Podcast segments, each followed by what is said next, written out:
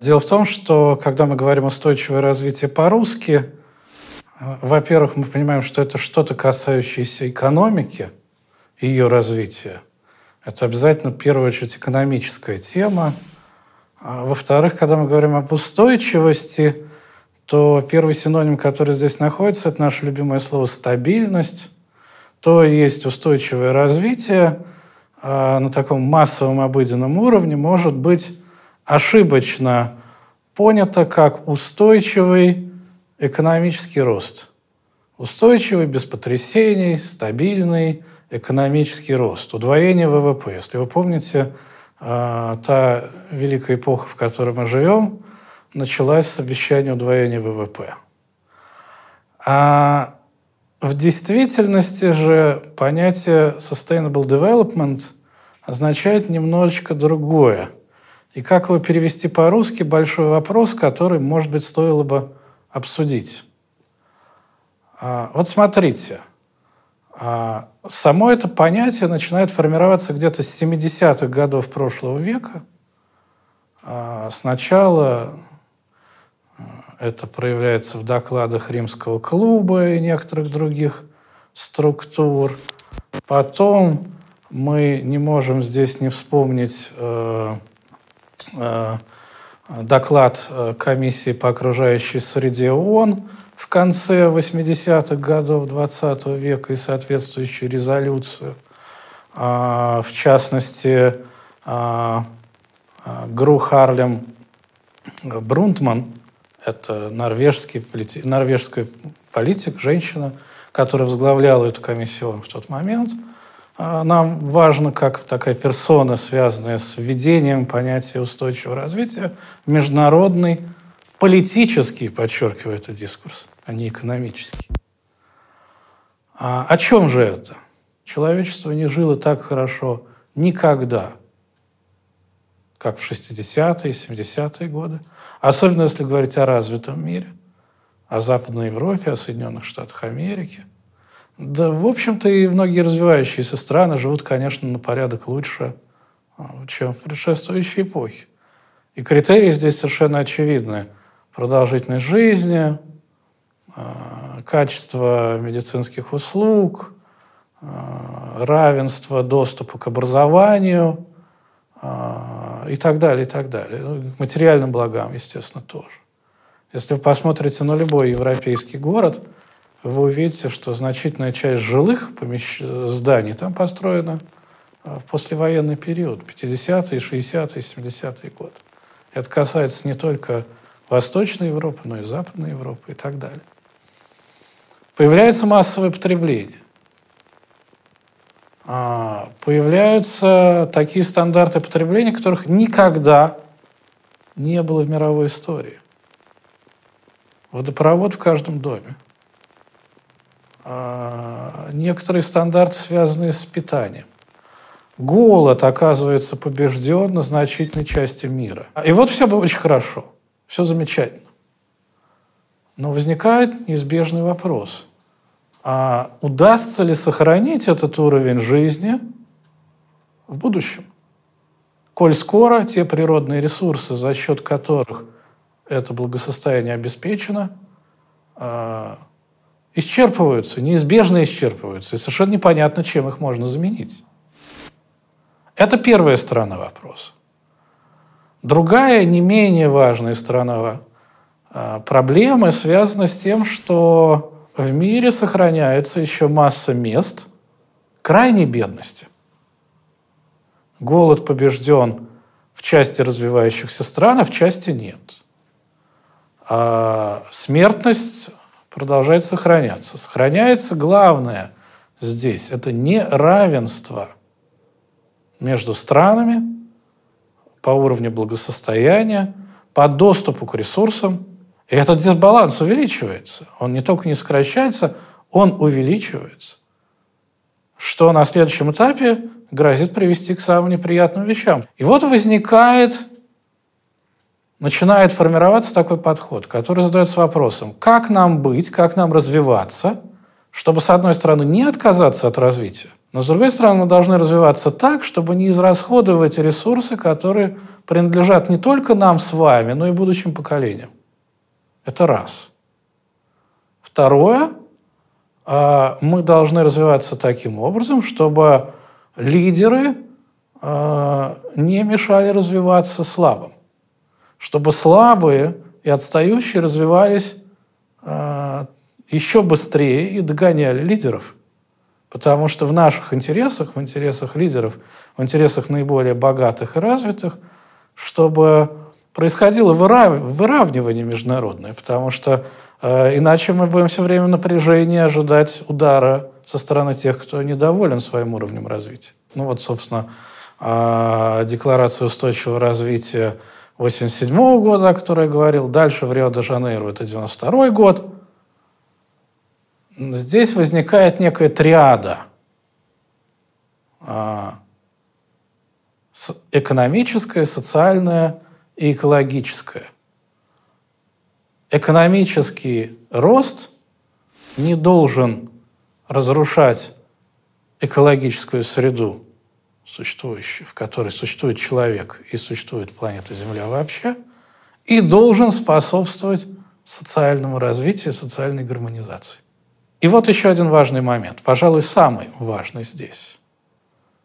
Все эти проблемы – касаются не отдельных производств и даже не отдельных стран. Они касаются всех. Экология, экологическая среда не имеет национальных границ.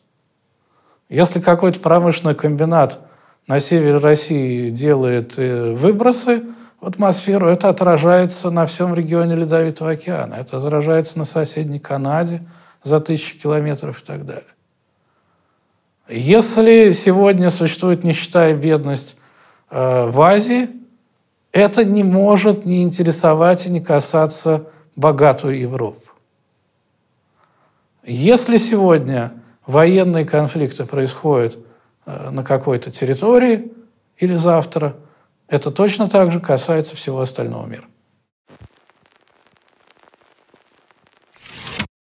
И вот здесь возникает самое слабое место концепции устойчивого развития. Все, что предлагается в рамках этой концепции, предлагается на интернациональном уровне. Римский клуб, Организация Объединенных Наций, Рио-де-Жанейро декларация, Стамбульская декларация. Последняя декларация, кстати, цели устойчивого развития, э, повестка 2015-2035 э, принята 2015 году в ней достаточно жестко 17 целей, 169 задач, и в ней э, директивно написано в этой повестке, принята ООН. Следовательно, всеми странами мира декларативно она подписана. Естественно, эта декларация, эти цели э, построены э, и апеллируют к Всемирной декларации прав человека. Они апеллируют ко всем предшествующим документам, э, принятым ООН. Есть одна проблема – Э, исполнение этих целей возложено на правительство и парламенты стран, ее подписавших. Э, и дальше встает вопрос. Ну вот Дональд Трамп готов эту декларацию исполнять?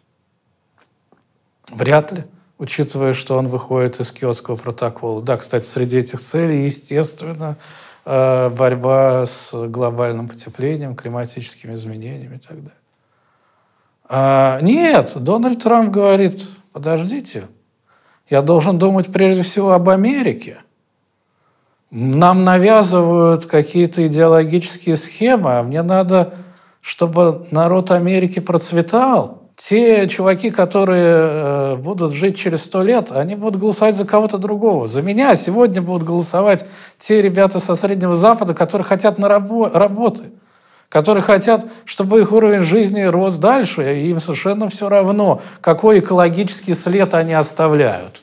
Я очень хорошо помню, как э, в мои студенческие годы некоторые профессора-почвенники, э, такие э, патриотически настроенные, пугали страшной участью, которую готовили России, э, значит, э, мировая закулиса в лице римского клуба, который решил ограничить рост, надо же представить, рост России, ее населения, экономики и так далее.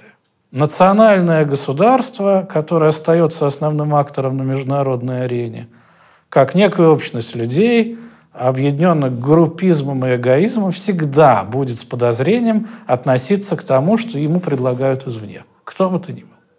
С какой целью? С какой целью вам, вы нам предлагаете думать об ограничении нашего роста и об ответственности перед будущими поколениями или перед беднейшими странами? А мы хотим расти. Мы хотим удваивать и утраивать наш ВВП, потому что мы плевать хотели на ваши международные основания. У нас есть главное – национальные интересы, которым мы должны служить.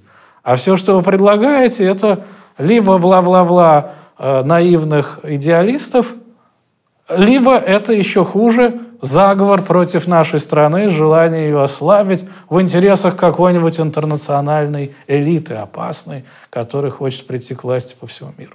Я хочу вам сказать, что последний доклад Римского клуба, подготовленный в 2017 году, называется очень характерно. Он называется «Come On». «Come On» с восклицательным знаком. Ну вот представьте, вы в 2017 году на фоне всего того, что происходит сейчас в мире, я не буду перечислять, но, по-моему, это очевидно, достаточно просто открыть ленту новостей. Начинайте говорить об устойчивом развитии. Кстати говоря, э, в этой книге говорится о том, что э, действительно сторонники идеи устойчивого развития столкнулись с кризисом философских оснований своей концепции, самих философских оснований. Потому что мы живем в э, момент э, очередной э, реакции, очередного реванша э, жесткого реализма по всему миру.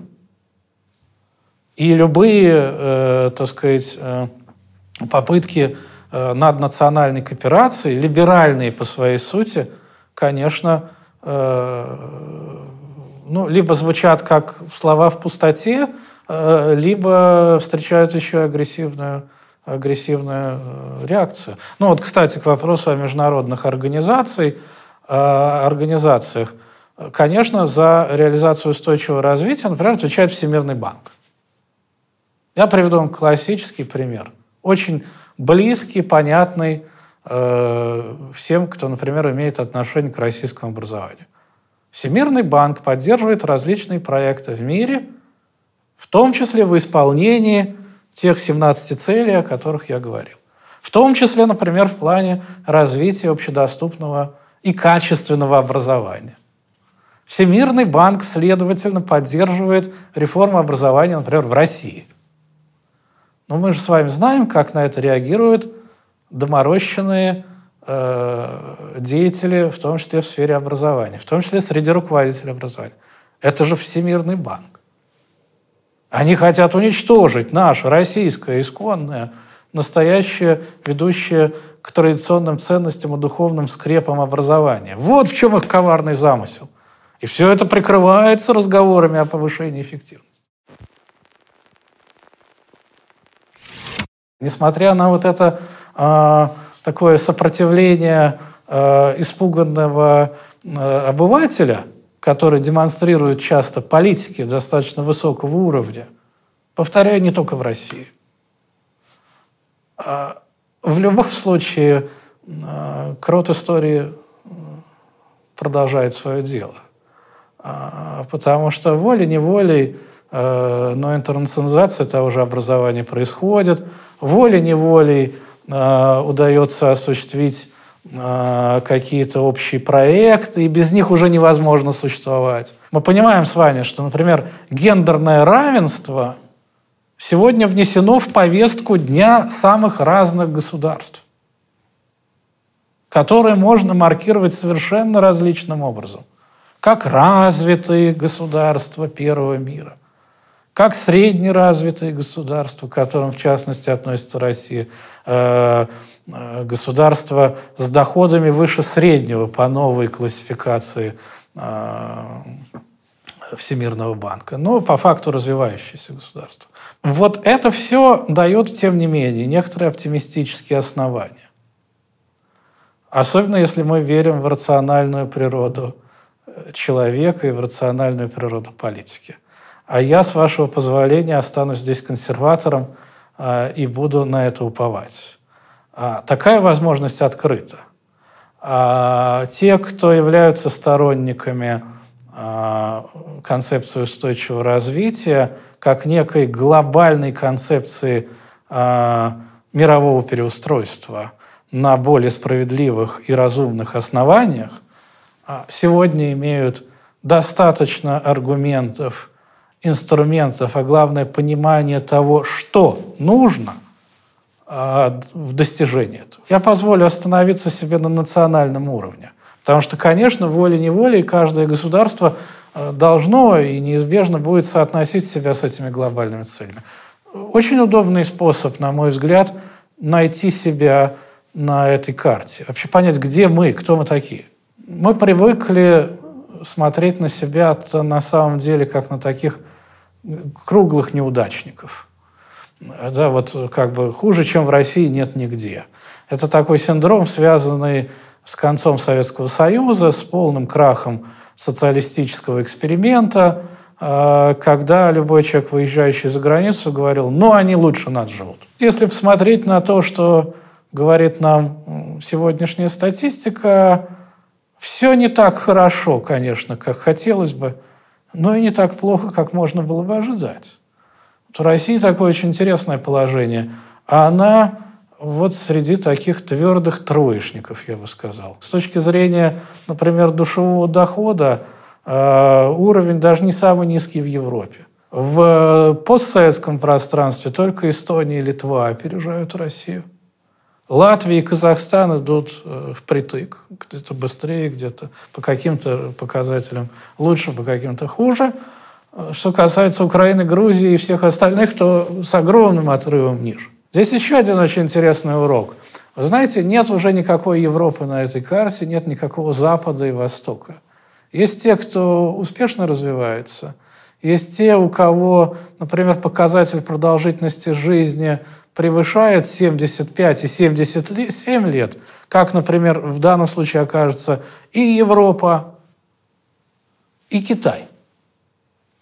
А Россия, э, к сожалению, например, по показателям мужской смертности фактически не изменила своего показателя с 70 своего уровня с 70-х годов. Меня недавно попросили визуализировать архаизацию России. Вот как выглядит архаизация России? Что это такое?